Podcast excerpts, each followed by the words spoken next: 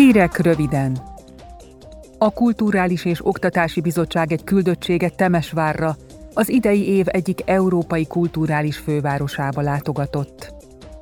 A képviselők találkoztak a kultúráért felelős miniszterrel, Lucien Romascanuval, több önkormányzati tisztviselővel, valamint a kulturális programsorozat szervezőivel. Ezen kívül részt vettek egy konferencián, ahol az irodalmi Nobel-díjas török író Orhan Pamuk volt a meghívott előadók egyike. Ma zárul a Fejlesztési Bizottság hivatalos kenyai látogatása.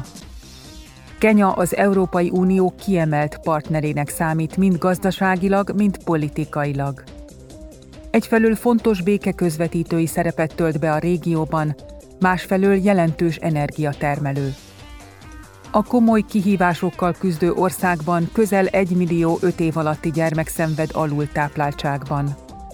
A parlamenti küldöttség azért látogatott Kenyába, hogy felmérje az uniós támogatással megvalósított fejlesztések hatásait, különösen a mezőgazdaság, az élelmezésbiztonság és az időjárási szélsőségekhez való alkalmazkodás területén.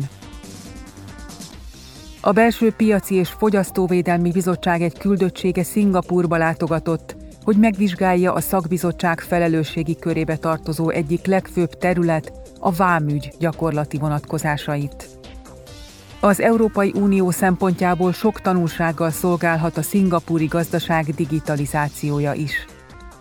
Az ötnapos látogatás során erről is tájékozódnak majd a képviselők. Emellett a Dél-Kelet-Ázsiai Nemzetek Szövetségén belül működő és termékeiket az Európai Unióba exportáló több cég képviselőivel is találkoznak. A húsvéti ünnepek idején adásunk szünetel. Friss hírekkel legközelebb április 11-én kedden jelentkezünk. A hírműsor magyar munkatársai nevében kellemes húsvétot kívánok!